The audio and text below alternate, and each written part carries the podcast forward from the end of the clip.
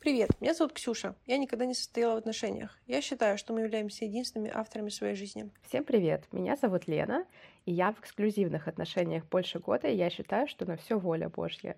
Я имею в виду, что есть вещи, которые от нас не зависят. Мы заметили, что каждый раз, когда мы спорим о чем-то, мы в итоге приходим к одному и тому же вопросу. Все ли зависит только от нас, или внешние обстоятельства влияют на нас больше, чем бы нам хотелось? И мы решили подключить вас, потому что мы уверены, что мы не единственные, кто мучится с этой дилеммой. В 5 сезоне мы обсуждаем все про отношения. Сегодня мы решили поговорить про такую животрепещущую тему, как одиночество. Вот да, в русском языке вот это слово «одинокий», «одиночка», прям вот ты сразу смотришь, и такой человек, вот он такой под дождем такой сидит в сером и плачет вот так вот. Да, есть такое. Хотя вот в английском single, да, это просто вот, ну, человек вот один просто. Ты смотришь, он такой стоит такой, ну, какой-то, скорее всего, анкету какую-то заполняет, где нужно указать, что он сингл, и он такой, ну, стильный такой стоит. Вот. Другое совсем ощущение, мне кажется. У них есть, типа, lonely, да? Вот lonely — это именно одинокий. Да. А у нас нет вот этого эквивалента сингл, да? Нет у нас какого-то такого нейтрального, типа, ну, типа, без пары, без партнера. Один можно как бы... Один и одинокий. Да, и все, понимаешь, вот ты либо как бы цифра, либо вот... Ну, под дождем плачешь, и все. А вот такое, что, типа, да, это, то никакого варианта нет. Что, конечно, мне кажется, ну, это, да, это взаимовлияющие вещи друг на друга, язык и культура, там, и общество. Неудивительно, что у нас нет такого. А как мы в анкетах пишем? Вот знаешь, когда нужно заполнить анкету? Не замужем. И там... Не замужем, да? Ага, да. Понятно. Там не женат, не замужем, по-моему, так это выглядит. Походу, ну, и все, типа... Потому что это тоже как бы подразумевается, что у тебя нет... Ну, опять же, бойфренд и герлфренд у тебя тоже быть не может, потому что ты либо... Ну, вы либо женитесь, либо не надо гулять. Для официальных, по-моему, там не нужно. Там не интересно, если у тебя бойфренд или 3 бойфренда, или 0. Ну, я про то, что... Ну, да, я согласна. Я согласна. Просто, ну, типа, видишь, даже не сингл, да, а типа не замужем. Все с тобой понятно. Ну, короче, за последнее время, так как людям надоело, как мы в прошлых выпусках обсуждали, что не обязательно и не всем, не всегда нужны в отношения, появилось много очень классных концептов, теорий и слов для обозначения одиноких людей. Давай подберем. Мы меняем общество тут. В прошлый раз мы что-то... Как это у нас было задание какое-то для общества было, я помню. А как снимать фильмы, где нет драмы про любовь? Нам теперь нужно классное слово, у которого нет негативной окраски. Я предлагаю единственный сингл, это же единственный? Нет? Сингл единичный. Отдельный. Короче, вот, значит, для единичных людей появилось очень много новых терминов, но, конечно же, в основном на Западе и в английском, потому что у нас такого до сих пор нет. Я бы сказала сам по себе, вот как кошка, сама по себе, да. Мне нравится. Блин, слушай, мне кажется, это надо ввести в официальный язык, типа, женат, да, замужем, разведён, сам по себе. У них проблем нет. Пожалуйста. А то некоторые обижаются. Проблемы решают. Ну нет, я думаю, что нас не разрешат ввести какой-то термин, какой-то неоскорбляющий термин для самих по себе. У нас вот там с абортами никак разобраться не могут. Да. Вот эти единичные люди, которые сами по себе, в английском появилось вот это классное слово синглтон, да? Это как бы, ну, по сути, как бы одиночка, но, опять же, не в смысле не несчастная одиночка, а такой я... Прикольная вот, одиночка. Сам по себе я прикольный. Я прикольная одиночка. Да, это прикольная одиночка. А еще у них там есть, это, по-моему, сказала Эмо Уотсон в одном из своих интервью, когда все ее задолбали, типа, почему вы одна? Она сказала, я, типа, self-partnered. Я, типа, сама себе партнерша. Сама по себе партнерша. Вот, и это тоже классно. Еще там были какие-то, ну, это более такие, типа, лол-кек, всякие кейсы были, когда там женщины выходили замуж сами за себя. Это, конечно, мне кажется, какой-то, не знаю, зачем это люди делают. Наверное, ну... Мне кажется, это лишнее. Но вот эти слова, мне кажется, они очень классные для обозначения типа осознанного одиночества. Но сингл, насколько я понимаю, self-partnered — это люди, которые такие, так, все, я сам с собой, сам по себе, вот я себя люблю больше всех. А синглтон — это может быть просто человечек, который там пока никого не нашел, и вот он, ну, вот одиночка, да, но не несчастный. Вот. Что ты думаешь вообще? Это нормально быть одиночкой и сам себе режиссёр? Конечно, нормально. Ну, да. Так прям долго, если. Ну, не то, что там, типа, ты такой месяц. Так я месяц, у меня никого не было. Ну, у меня тоже прям долгие промежутки времени не было партнера. Я что-то как-то... Ну, чувствовала, конечно, себя немножко несчастной, но, мне кажется, из-за того, что просто, когда видишь это вокруг, ну, иногда хочется, ну, это, в принципе, совсем так работает. Ты смотришь на остальных и видишь, как они классную работу работают, и такой думаешь, прикольно, тоже так хочу. Потом начинаешь эту работу работать, и такой, нифига не прикольно это вообще-то. Подожди, я не понимаю, ты сейчас про отношения говоришь или про синглтонство? Про то, что ты, когда из синглтонства смотришь в отношения и думаешь, прикольно, потому что всегда у соседа трава зеленее. Я не знаю, мы обсуждали кино в прошлый раз, смотришь на эти на пару, вот эти мои любимые, которые в Ашане, в Меге, которые вот это... И смотришь, думаешь, господи, ну, не дай бог, чур меня. Вот. И потом я говорю, и потом удивляюсь, встречается какой-то нормальный человек, ты думаешь, это подвох, это подстава какая-то, это ловушка. Почему мы не ругаемся в Ашане? Тут что-то нечисто. А мне, на самом деле, хотелось, потому что я, наверное, и положительные стороны отношений тоже видела, и прикольно, хотелось. И как будто бы было надо. Вот как будто общество говорило, что, типа, если ты не в партнерстве, то, значит, что-то с тобой не так. И, если честно, это давление, оно немножко рассеялось, когда я была в Китае, потому что родители с меня тоже слезли, они уже переключились с тематики Лена, с кем ты там тусишь, Лена, давай приезжай домой, когда ты приедешь домой. А родители с тебя требовали, типа, мужа? Так подожди, ты уехала, тебе сколько там, 23 было или сколько? Ну, мне кажется, не прикольно, когда там все там уже целуются, а твоя дочь такая ходит одна. Мне кажется, они волновались. Mm-hmm. Да и, в принципе, мое требование к себе тоже немножко спало. Мне кажется, это было мое основное требование. Ну, вот я была прям зачинщиком этого всего, потому что, я помню, мы еще с подружкой тусили, и она тоже... И вот мы не можем найти парня, и прям расстраивались. Вот, а потом... Прикольно. Да. А потом я уехала, и, честно сказать, прям спало вот это вот давление, потому что там в Китае такое началось вообще, там не до отношений было, там вообще прикольно все было, очень интересно, классно, весело. Да, и самое главное, что люди со всего света, где разные представления о том, какой ты должен быть, и кто с тобой должен быть, и кто с тобой не должен быть, и всем было пофигу, честно, если вот кто у тебя был, а кто у тебя не был. Главное, вот не спать с кем-то, кто уже встречается с твоей подругой или знакомой, вот. Чисто требование. Походу, это было единственное. Да, можно было, но на самом деле... Ну ладно, короче, неважно. Вот, и мне кажется, что если бы я осталась в России, я бы, наверное, очень сильно переживала. Прям, мне кажется, в России очень большое давление на это все, потому что я приехала, когда вот на этот год работать в России, и я познакомилась с парнем там, и ему было 30, 31, наверное, как мне, короче, сейчас. Так. И я, что-то мы болтали, он такой, ну да, я вот там не был женат, не женат сейчас. И я сижу и думаю, так, что-то тут не так. Вот прям момент, когда я переступила границу, вот если бы мне кто-то в Китае сказал, то мне, 45, я никогда не была жената, мне бы даже мысли не проскочила.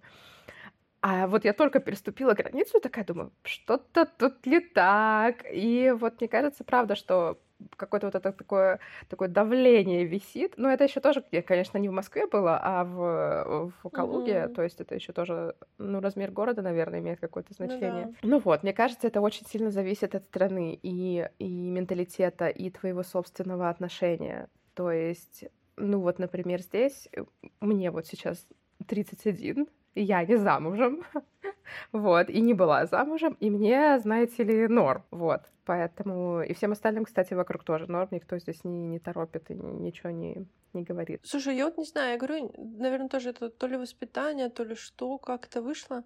Я говорю, у меня почему-то тут не было никогда, я не видела, я не понимала, типа, плюшек, вот в чем, типа, плюшки от отношений я не понимала, и поэтому я такая, ну, то, а деньги я понимаю смысл, или там слава, например, это я понимаю смысл, или, ну, какие-то такие вещи, и вот я всегда, мне всегда к каким-то таким вещам хотелось стремиться, подожди секундочку.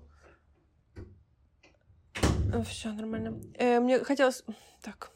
Я думаю, он собирается мыть кошку и будет слышно. Слышно? Сейчас что-нибудь. Если станет слышно, скажешь, да? Да, хорошо. Хорошо. Может быть, тебя, может быть, не слышно, да? Здесь, может быть, слышно. Да. Ну, хорошо. Если что, хорошо, напишем там дисклеймер, зайдет хорошо в этот сезон. Мытьё котов. Так, про это. И я почему-то, мне вообще было неинтересно. Я думаю, что это еще про матонормативность, мы про это говорили. У меня вот что нет какого-то вот и внутреннего какого-то стремления нет, и какого-то... То есть в семье, наверное, у меня не было давления, нам всегда было важно там хорошо учиться и все такое, а там мужа привести, нас даже, вот как ты рассказывала, да, что там типа говорили, что надо уметь готовить, там вот это все. У нас такого не было. У нас, типа, я говорю, у меня готовка, это было какое-то наказание за какие-то проступки, поэтому я четко уяснила, что нужно хорошо учиться и зарабатывать много денег, чтобы никогда не готовить, иначе придется готовить, если будешь плохо учиться. И убираться придется. Вот, такой я сделала вывод. И поэтому... Я вот очень долго, я вообще ни с кем не общалась в романтическом плане, потому что мне это было... Ну, я, типа, не понимала, зачем, меня не тянуло, мне было неинтересно. И вот там, типа, до 25 лет это было буквально там пара каких-то encounters, как это по-русски, каких-то взаимодействий. Ну, и мне это было, ну, неинтересно, я не понимала, зачем это. И, ну, и до сих пор, я говорю, у меня как не было... Наверное, нет, я не знаю, не разбираюсь. Наверное, у меня до сих пор нет каких-то вот, типа, ну... прям отношений, и мне как бы вот и не хочется, потому что, ну, это прикольно просто, вот, мне кажется, прикольно, ты вот один такой, что хочешь, что и делаешь, вот такое, мне нравится вот эта тема, что ты просто, типа, сам по себе, хочешь с кем-то пообщался, не хочешь, не пообщался, вот, ну, типа, я не говорю, что, опять же, да, всем так надо жить или что-то такое, но вот почему-то у меня нет особо сильной тяги вот это там найти мужа, найти там парня, какие-то отношения построить. Я говорю, еще это очень все выглядит. Мне кажется, так это еще преподносится. Типа вот там в фильмах это драма. Если психологов почитаешь, что это работа над отношениями. Сексологов почитаешь, это там работа над сексом. И тоже, когда происходят какие-то такие вещи, ты такой, типа, что-то с кем-нибудь общаешься, и какая-нибудь ерунда происходит. И я такая думаю, а мне это зачем? Ну, я рассказала, да, это уже повторяюсь, мне кажется, повторяюсь. Но я такая думаю, а мне это зачем надо? Да, вот это я сейчас сижу там, страдаю, пытаюсь понять, там он... Мы как-то с Леной перед тем, как записывать эпизод, такие, а почему он не пишет? Давай выясним. Вот это нам зачем? Мы почему обсуждаем вот это? Ну, типа, вот зачем это надо? Непонятно. И мне постоянно неприятно, когда какие-то такие вещи происходят, поэтому вот у меня как-то... Вот. Есть у тебя ответ на вопрос, зачем это надо? Мне кажется, что, как все в жизни, это мой любимый ответ на все вопросы теперь. Я помню, как в университете на каком-то предмете нас спрашивала преподавательница, а там всегда был ответ один и тот же. И я прям... А пара была 8:30, и я прям не слушала. Я прям лежала в кровати и не слушала, а потом понимала, что тишина, и что там вопрос прозвучал. И я контекста не знала, что про что она спрашивает, но знала, что если я сейчас отвечу, ответ будет точно такой же. Я уж, правда, забыла, что за ответ был. Так исторически вот сложилось. В лингвистике это всегда так исторически сложилось. Вот на английском языке не стоит, и в китайском 100%. Ты говоришь, а почему вот так? Ну, так исторически сложилось. Да. На все можно так отвечать, и ты всегда угадаешь. Да. Вот, поэтому... Вот. На этот вопрос у меня ответ. Это всегда трейд-офф, это всегда выбор, потому что, ну, не выбор, это всегда ничто не идет в пакете только плохое. Ну, некоторые вещи идут, конечно, но в основном ты получаешь смесь. И для себя решаешь, что тебе больше подходит и что тебе больше важно, что да, тебе 100%. Больше перевешивает. И я думаю, что в отношениях тоже есть много приятного. Это проводить время вместе, что-то делать, обниматься, целоваться. Вот это все, знать, что тебя кто-то любит, любить в ответ, ухаживать, быть тем, за кем ухаживают. Это все очень приятные вещи. И просто делить с кем-то жизнь, ну, как-то делить свои эмоции с кем-то. Это классно, прикольно, это многим нравится, и... но есть какие-то, ну, отрицательные стороны, например, то, что этот человек — это не ты, и у него там свои представления о жизни, и что когда-то вы будете проходить через конфликты. Это, кстати, нормально, мне кажется, и в отношениях с друзьями, и с родителями всегда присутствуют конфликты, просто интенсивность этих конфликтов не такая высокая, потому что с друзьями и с родителями так много времени не проводишь, как с парнем, например, или с девушкой, когда вы там постоянно вместе. Вот, и да, я думаю, что это не всегда просто плохо или просто хорошо, это всегда меняющиеся какие-то состояния. И самое главное, уметь через это проходить ментально, безболезненно для себя и для партнера, уметь, разговаривать и понимать состояние других, и тогда это будет, не будет чем-то таким плохим, что очень сложно пройти. Это да, как мне кажется, просто хорошего должно быть мало того, что больше, чем плохого, так еще и, прям в разы, потому что эту игру, когда вот больше плохого, разные бывают ситуации, я про себя, опять же, говорю, кому-то у кого-то прям проблемы, с какой-то самоценностью, или когда человека вообще никто не любит, да, и он тогда готов ради кусочка какого-то маленького любви, он готов, терпеть вообще все, что можно, да, вот эти все абьюзивные отношения на этом и строятся, да. Но для меня, я выбираю, хотелось бы выбирать, я стараюсь выбирать вообще во всех сферах жизни такие опции, где много хорошего и мало плохого. Понятно, что все, даже хорошее, даже любимая работа, много денег, любовная любовь, все это идет с какими-то отрицательными, неприятными, рутинными вещами, но хорошего должно быть больше, чем плохого. Это прям 100%. Потому что я вижу вот игру, когда девчонки находят мальчика какого-то, и с самого начала, все плохо. Причем это не обязательно должно быть абьюз какой-то или что-то такое. Там изначально а почему он такой хороший? И все. И у тебя ты весь день не можешь ничего делать, потому что такая, тут, наверное, я то же самое. Что-то тут не так. Почему? Он что, убийца? Он маньяк? Что? Почему? Понимаешь? И все. И ты такой, оно того стоит? Вот вопрос. И лет 25-26 я приняла идею про то, что, в принципе, наверное, отношения имеют место быть, потому что они не обязательно должны быть вот такие, драматические, страдальческие, и всё такое. Можно, во-первых, найти человека, который тебе более-менее подходит, да, не так, как опять же, поколение наших родителей старше, да, они просто, как мы с собой крестьян обсуждали, они поженились, и все, вообще незнакомые люди, которые друг другу не нравятся, да. А сейчас ты реально, ты можешь выбирать, ты можешь посмотреть, с этим я готов мириться, с этим не готов мириться. Даже если у человека это могут быть какие-то общепринятые негативные проявления, например, для тебя это может быть вообще, плевать тебе, может быть, на эти вещи, да? Вот, поэтому, во-первых, можно подобрать человечка, да, чтобы тебе он максимально подходил, а во-вторых, да, можно, с ним договориться, и можно устроить, любые отношения, вам не обязательно идти, как мы, опять же, обсуждали, да, по вот этой накатной. Но возвращаясь к синглтонам, мне кажется, что у кого-то просто, нет в этом потребности, наверное. То есть потому что очень мало же остается реально, мы обсуждали, что не может партнер все закрывать твои потребности, и реально очень мало же остается вещей, которые партнер может закрыть. И особенно этот постоянный партнер, эти именно отношения, да, мы обсуждали, да, это, то есть деньги ты можешь сама заработать ради поддержки, веселья и разговор у тебя друзья, тоже друзья и родители, и семья тебя любят, и ты чувствуешь эту поддержку и любовь, проявляешься ты в соцсетях, на работе, заботишься тоже, о друзьях, о родителях, о людях, у которых проблемы, да, о каких-нибудь, собачках, кошечках, людях в беде. То есть, опять же, сексом занимаешься, с какими-то, с людьми, с приложений. И то есть остается прям все равно, мне кажется, что-то остается, что заполняется только в этих, да, в долгосрочных отношениях, но это уже не так, как было раньше, и не так этого много. И что, мне кажется, поэтому очень многим людям, жертвы, не жертвы, да, какие-то, может быть, уступки или какие-то компромиссы, на которые приходится идти, довольно, серьезные. Поэтому, мне кажется, люди, все больше и больше людей, остаются одинокими, потому что они такие, мне это зачем все надо? Зачем мне на все это идти? Такая у меня есть идея. Если честно, и ты единственный мой друг, у которого такое отношение. У меня все остальные хотят отношений, кто не в отношениях. Это игру, потому что, мне кажется, не сильно распространена эта идея.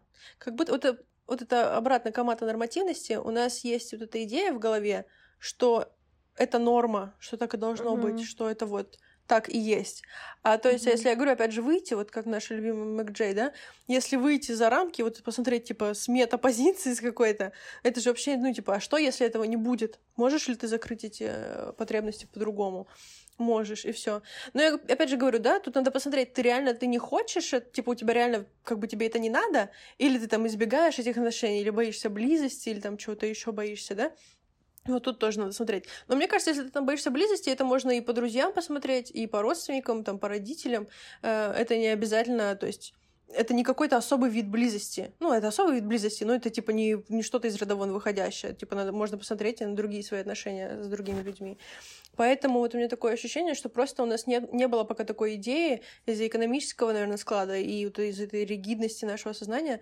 У нас не было такой идеи, что так вообще-то вообще это не обязательно, в принципе, если не хочешь. Но еще бывает то, что люди хотят и не могут найти подходящего. Да, это тоже такое. Есть такое. Мне кажется, это так. Очень часто такое бывает и довольно чаще, чем я думала. Все вот это движение, типа Эндрю Тейт, как свою-то академию создал, столько людей, так сказать, облапошил. Потому что он играл на вот этих вот чувствах, что типа вот вы, мальчишки, не можете пусть, так сказать, получить, да вообще ничего не можете получить, и зарплата у вас низкая, но я вас сейчас научу. Но это же не про отношения, тут мы уходим в патриархат, надо будет сезон сделать про патриархат, но тут это же не про отношения, и там и не про близость, но мне кажется, и не про серьезные... Наверное, люди и, никаких отношений не могут, ни вот таких вот сексуальных, ни просто никаких, вот есть люди, которые просто живут, и у них нету ни секса, ни отношений, и они не могут найти. Ну, вот эти последователи Эндрю Тейта, они же хотят, они не хотят отношений, они не хотят там эмоциональной близости, они не хотят воспринимать второго человека как человека.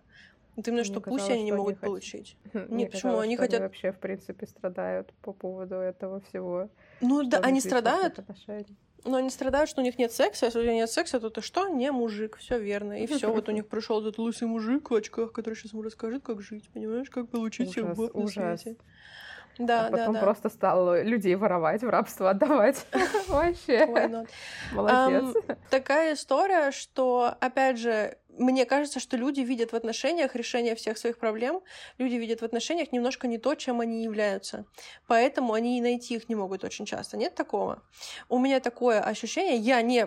социолог, но я как Шульман. Ну, это вообще-то не сфера моих интересов, но я все равно сейчас зачитаю вам лекцию на 4 часа по этому поводу. Это вообще я тут не разбираюсь, это вон Ракша мне предоставила сведения, а я так чисто шутить сейчас об этом буду.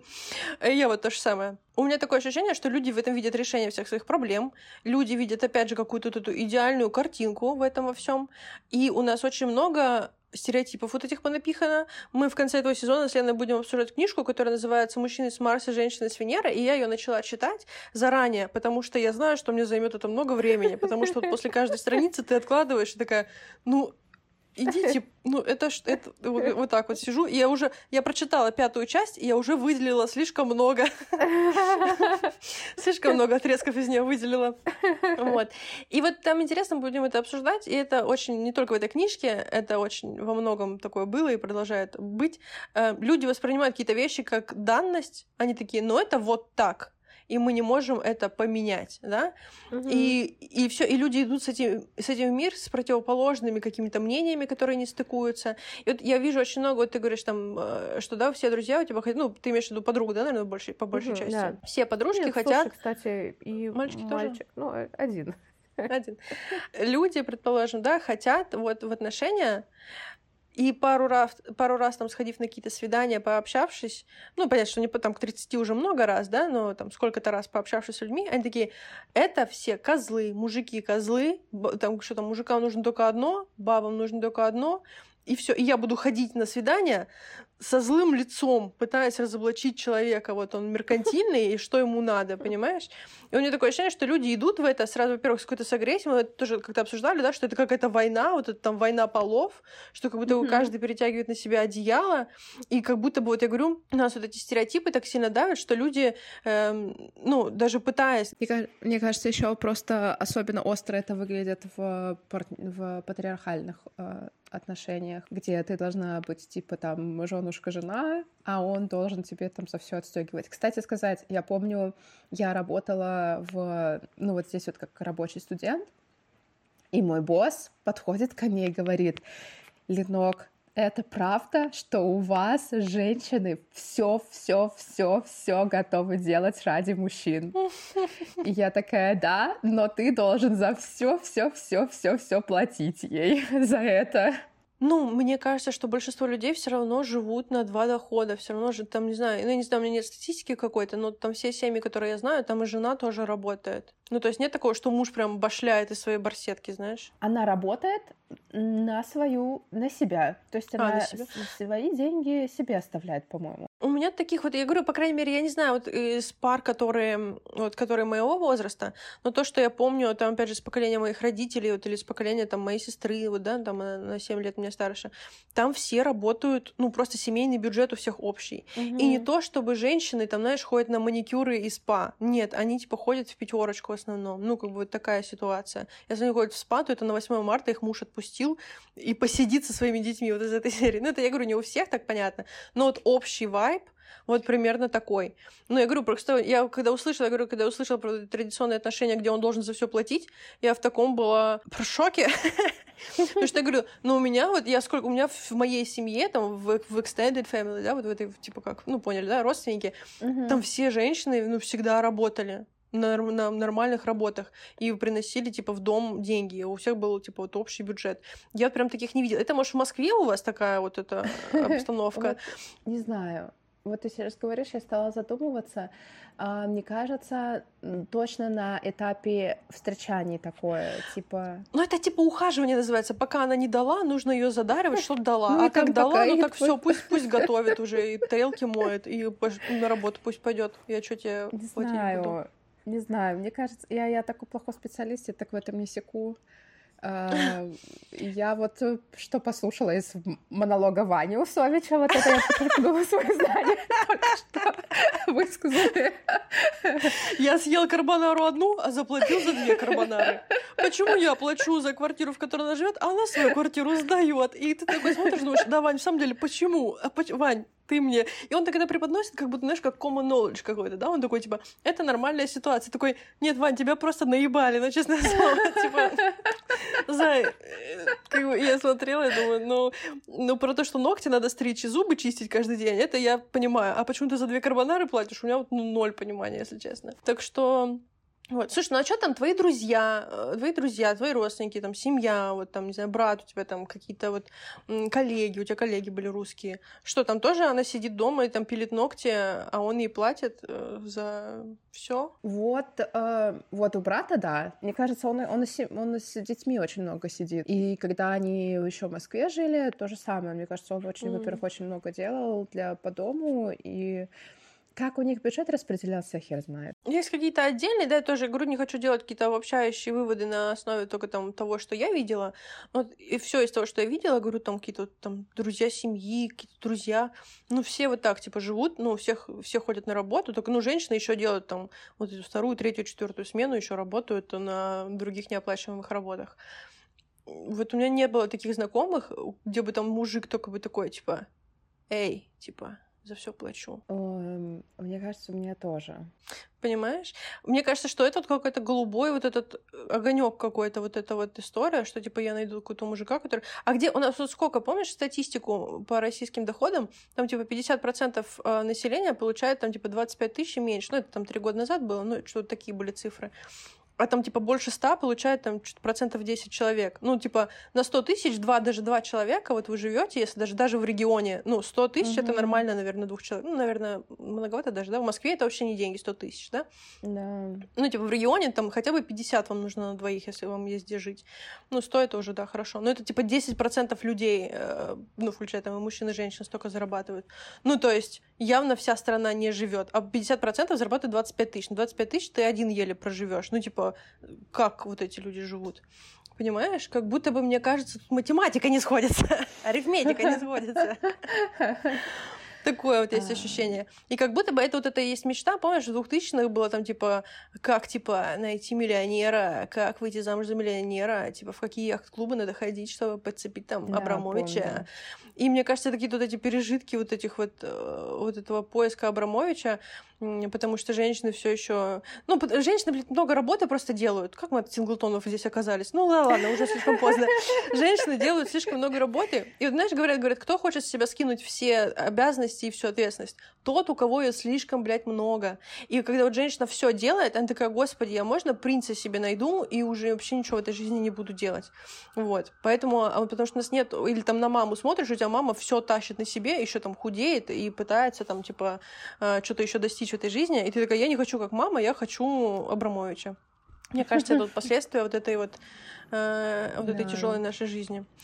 Но это и сейчас и в Европе есть вот эта тема, тоже найти себе этого принца, который будет за все платить. Ну, я говорю, вот опять же, и тут начинается какая-то... Я в шоке была, вот мы с девчонками сидели, девочка одна была из Англии, другая из Нидерландов, и все, и они такие, вот он должен все придумать, он должен меня везде позвать, а если не позвал, то я все, я не такая, у меня, я жду трамвая. И мы такие, а мы с другой русской девочкой такой сидим, я из Новосиба, она из Барнаула, и мы такие... Мы сами за все платим. И мы такие с ним, я такая: в смысле, ты? Я в шоке. Мы просто как эти, знаешь, два брата-близнеца, разлученные в детстве, вообще офигели друг друга, а эти европейки такие: ну, вообще-то, типа, мужская энергия. Вот. Поэтому, про мужскую энергию тоже еще поговорим, подождите. Я сейчас все про марсиан и венерианок выучу вообще. Пойдем, Жара.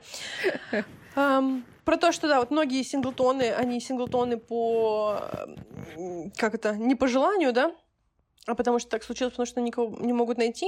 Но вот проблемы, мне кажется, исходят отсюда. Но еще есть такая вот эта психологическая, да, тема, что, возможно, если ты никого сегодня не можешь найти, возможно, может, ты и не хочешь себе никого искать, ты просто себе немножечко пиздишь, что хочешь. Такое есть мнение, что ты придумаешь. Я не фанат вот этих теорий. Не знаю, почему. Мне кажется, они работают, может быть, но в каком-то... с людьми, которые не очень сильно осознанные. Ну да, вот, слушай, а сколько осознанных людей? Ты много осознанных людей видела? Ну, наверное, в моем окружении, да, но это, конечно, не показатель, это какой-то... Поясный. В общем, предвзятый показатель. Вот это был ответ, кстати. Предвзятый показатель на вопрос этой женщины. Очень важно. Вот. Да, я как-то считаю, что, по-моему, если ты хочешь, значит, ты хочешь. А если не получаешь то, что ты не хочешь, ты, наверное, немного для этого делаешь. Или там, я не знаю, или просто это недостижимая вещь. Это, например, как я скажу, я сейчас хочу быть как, я не знаю, как супер прикольный подкастер какой-нибудь, я не знаю, каких супер прикольных, как Феликс Лубрихт. И да, и просто потому что люди не будут меня слушать из-за того, что я не такая известная, я не такая смешная, и да, это будут причины, по которым я не могу стать как Феликс Лубрихт, но я, тем не менее, хочу, и... ты же можешь приложить какие-то усилия, чтобы стать такой. Да, но вне этого есть еще что-то, что заставит меня не быть как Феликс. Сейчас поговорим про это. Как мы плавно зашли. Да, я считаю, что есть вещи, которые действительно вне нашего контроля. Например, стать известным. Это мы уже выяснили за этот год. Но они не полностью не в нашего контроля. Ты можешь пробовать и что-то делать. Понятно, что это не 100%, не то, что ты пошла и что-то сделала, и оно, опачки, сбылось. Но большая часть все равно от тебя зависит. И ты можешь вот эта там удача и вот эти все внешние обстоятельства, ты их можешь под себя подстраивать. Ты можешь их контролировать, не контролировать, ты можешь их, адаптировать. Вот наш подкаст. Вот мы же хотели, чтобы он прикольный был, и чтобы был большой, и все о нем знали. Вышло так, не вышло. Делали мы для этого вещи, делали. Мы делали это, когда мы начали, ровно 9 месяцев назад. 9 месяцев прошло. У нас, если ты сказала бы, мы за 9 месяцев должны стать такими же популярными, как Мистер Бист. Это одно дело. А другое дело, когда ты просто такой, я хочу к этому прийти, и вот я буду к этому идти, и буду что-то это делать, анализировать свои ошибки, пытаться что-то продвигаться, не знаю, куплю себе микрофон на последние деньги, вот это вот все. То есть что-то нужно делать для этого, и мне кажется, понятно, что может быть у тебя удача, ты можешь записаться на какой-то ботинок, и типа у тебя кто-то найдет какой-то продюсер, и вот и все, и у тебя все получится. А можешь типа 5 лет мучиться и на 6-й год взлететь, и все такие: о боже, он типа у него overnight success. Понимаешь, мне кажется, что это так работает. Вот, понимаешь, а можешь не взлететь, но ты можешь продолжать делать, и потом все равно в какой-то момент у тебя что-то да получится. Ну, типа. Не знаю, я не думаю, что это прям вот основной стоп, основная вот эта вот стена между тем, чтобы получить, что ты хочешь, и получением это просто то, что ты на самом деле этого не хочешь. Типа, я не уверена, что... Блин, все хотят стать богатыми, но не все становятся богатыми, потому что, ну, так это не работает. Не работает так, что ты... Нет такого, что не все, ты сама говорила, типа, это всегда трейд-офф. Не все готовы заплатить цену за эту, которая это стоит. Слушай, это раз, а во-вторых, очень часто мы не знаем, сколько это стоит. Вот мы не знаем, что это, понимаешь? Вот я опять же говорю, я думала, что чтобы, типа, заполучить, там, вот, чтобы нравиться конвенционально классному парню, да, вот, ну, типа, вот этому традиционно классному парню, я думала, что надо быть традиционно классной, типа, девочкой, понимаешь? А потом, когда я нравлюсь традиционно классному парню, будучи этой волосатой фемкой, я такая, так, ну, в смысле, я же, типа, не заплатила цену, которую нужно было за это заплатить. И у меня в голове это не укладывается, потому что я, на самом деле, я говорю, я не знаю, там, по каким правилам, принципам работает вселенная, и оказывается, что иногда она работает не так, как вот, ну, там, как написали, знаешь, в рецепте. И то же самое с подкастами, и то же самое вот с отношениями. Я говорю, очень часто нам рассказывают, и опять же, надо посмотреть, да, кто это рассказывает, зачем это рассказывает. Говорят, чтобы вам выйти замуж удачно, вам нужно купить вот этот суперувлажняющий крем за 13 000 рублей. И ты такая, ну все, сейчас намажусь и буду просто цеплять всех, знаешь. Или там сделать грудь, сделать нос, сделать там 5-10 жопу накачать, там, не знаю, какие-то эти самые... Потому что, ну, и все, и ты живешь по вот этим стандартам, да, или там, чтобы найти мужа, что там нужно у него на первом свидании, спрашивать, какие у него планы, типа там на следующие 10 лет, любит ли он детей, и вот это все историю. А потом ты там все это делаешь, и у тебя ничего не получается. И ты такой, да, ну, в смысле, как, понимаешь? Потому что мне кажется, что иногда мы не знаем, на самом деле, что нужно делать, чтобы получилось. Особенно это касается сложных вещей. Согласись, ты такой, хочу зарабатывать 30 000 рублей. Что ты делаешь? Идешь, находишь себе любую, блядь, работу и зарабатываешь 30 000 рублей. Все, типа, решено. Mission completed. А когда это чуть более сложное что-то, найти, ну, опять же, там, какого-нибудь парня, я уверена, что можно найти просто любого рандомного парня, он бомжа поднять с улицы, такой, ты будешь моим парнем, такой, мне есть, держите, есть что есть, все, пожалуйста, профит, парень. Ты же не хочешь бомжа, ты же хочешь классного парня, или хотя бы нормального парня, или наоборот, парня, который тебя будет хуесосить, многие же такие там бывают, да, какого-нибудь там, ну, там, хотят, ну, не хотят, в смысле, но есть тенденция, да, там, входить в какие-то абьюзерские отношения. Понимаешь? Иногда какие-то вещи, которые мы делаем, как будто бы немножко скрытые от нас. Вот такой момент есть. Или мы сами себя обманываем в чем-то, понимаешь? Да, может быть, не обманываем, просто не знаем, как это сделать, но я это не... Ну, с этим, да, с это 100%. Иногда не знаешь, что делать. Я тебе только что привела пример про бомжа. Ну, можно, ну, согласись, можно подобрать какого-то вот инцела, пойти вот в этот, на инцельский форум и сказать, ребят, ебаться кто хочет, все, 10 парней у тебя сразу одновременно, понимаешь? Ну, согласись. Да, но, типа, это не твое нежелание. Это то, что ты не знаешь как, хочешь чего-то другого, но не нежелание это заключить. Ну нет, если мы возвращаемся сюда, нет, я говорю, там могут быть... Не то, что... Это не значит, что ты, типа, ты прям не хочешь, а говоришь, что хочешь, хотя на самом деле не хочешь. Типа там может быть... Под этим имеется в виду, типа, там какой-то страх отношений, например. Ты хочешь в отношения, но боишься там вот этой там близости, интимности. Или там ты как будто... Вот, например, если ты видел только стрёмные отношения в своей жизни, но тебе все равно внушили, что как бы надо отношения. А ты не... Ну, я говорю, как у меня такая, типа, я не хочу... Ну, это где драматизировать надо, я туда не хочу. Ну, и, соответственно, что даже если бы я хотела войти в какие-то отношения, я бы в них не могла бы войти, потому что у меня в голове вот этот образ драматических отношений и секса в большом городе. Потому что у него голова такая, типа, нам такое, типа, не надо. Не то, что это, ты не, понимаешь, это не открыто, что прям ты такой, что у тебя в голове такой, ты не хочешь, а что какие-то подводные камни, что какие-то у тебя препятствия там стоят. Вот, понимаешь, про что я говорю? Угу. Что такое есть? Я думала, что просто не хочешь, на самом деле, и такой, но я все равно... Ну, в смысле, ну, согласись, смотри, ты что-то боишься, ты хоть, там, хочешь прыгнуть с парашютом, но боишься, и, соответственно, и подсознательно ты как бы не хочешь это делать, потому что ты этого не делаешь, потому что ты боишься. Ну, как бы, вот это страх, это так как бы твое нежелание хочешь, провоцирует. Ты не хочешь, а просто боишься. Ну, это, ну, так боишься, ну, ты не хочешь бояться, правильно? Ты не хочешь делать то, чего ты боишься. Не хочешь, не хочешь. А, поймала? Нет, это, мне кажется, это разные вещи. Не хотеть что-то, я говорю, ты несознательно. И ты... бояться что-то делать. Смотри, ну, ты не хочешь делать то, чего ты боишься. Ты хочешь делать то, чего ты боишься? Не хочешь. Нет, просто ты... Да некоторые у тебя бы страх. Потому что прикольно адреналин получаешь. Ну нет, люди этого боятся, потому, ну, они боятся этого не по приколу, а они, ну, серьезно этого боятся, понимаешь?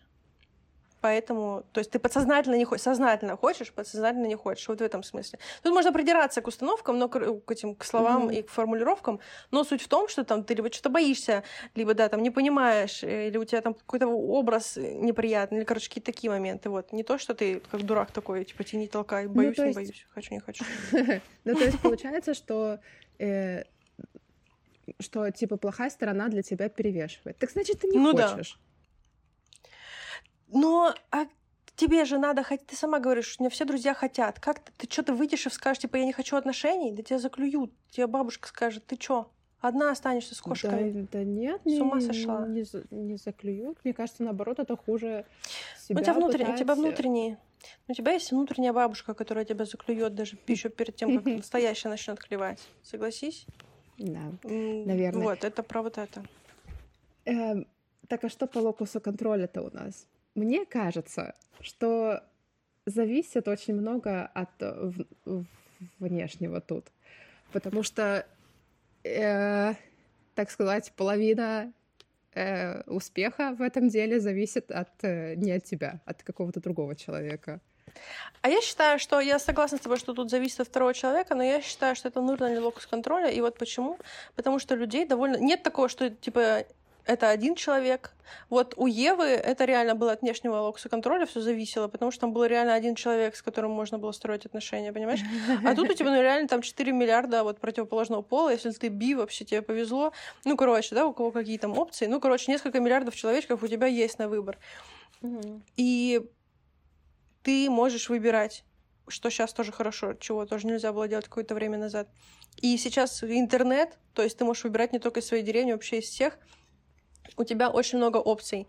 И если ты методично продолжаешь выбирать тех, кто тебе не нравится, и тех, с кем у тебя не получается построить те отношения, которые ты как бы якобы хочешь, то, ну, что-то здесь типа не так. Что-то пошло, вот, ну, что-то тут не так.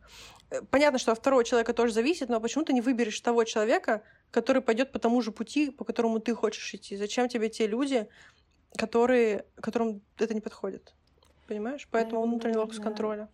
Потому что остальные люди, они тоже ведь люди, и они тоже могут иметь свое мнение. А ты, так, то есть, не выбираешь 100%. Между человеком со своим мнением и камнем. Ты выбираешь между всеми людьми, у которых есть свое мнение и желание. Да. Я согласна, что некоторые ближе к твоим ценностям, некоторые дальше, но, тем не менее, это все разные, все они люди, и все они вне нашего локуса контроля.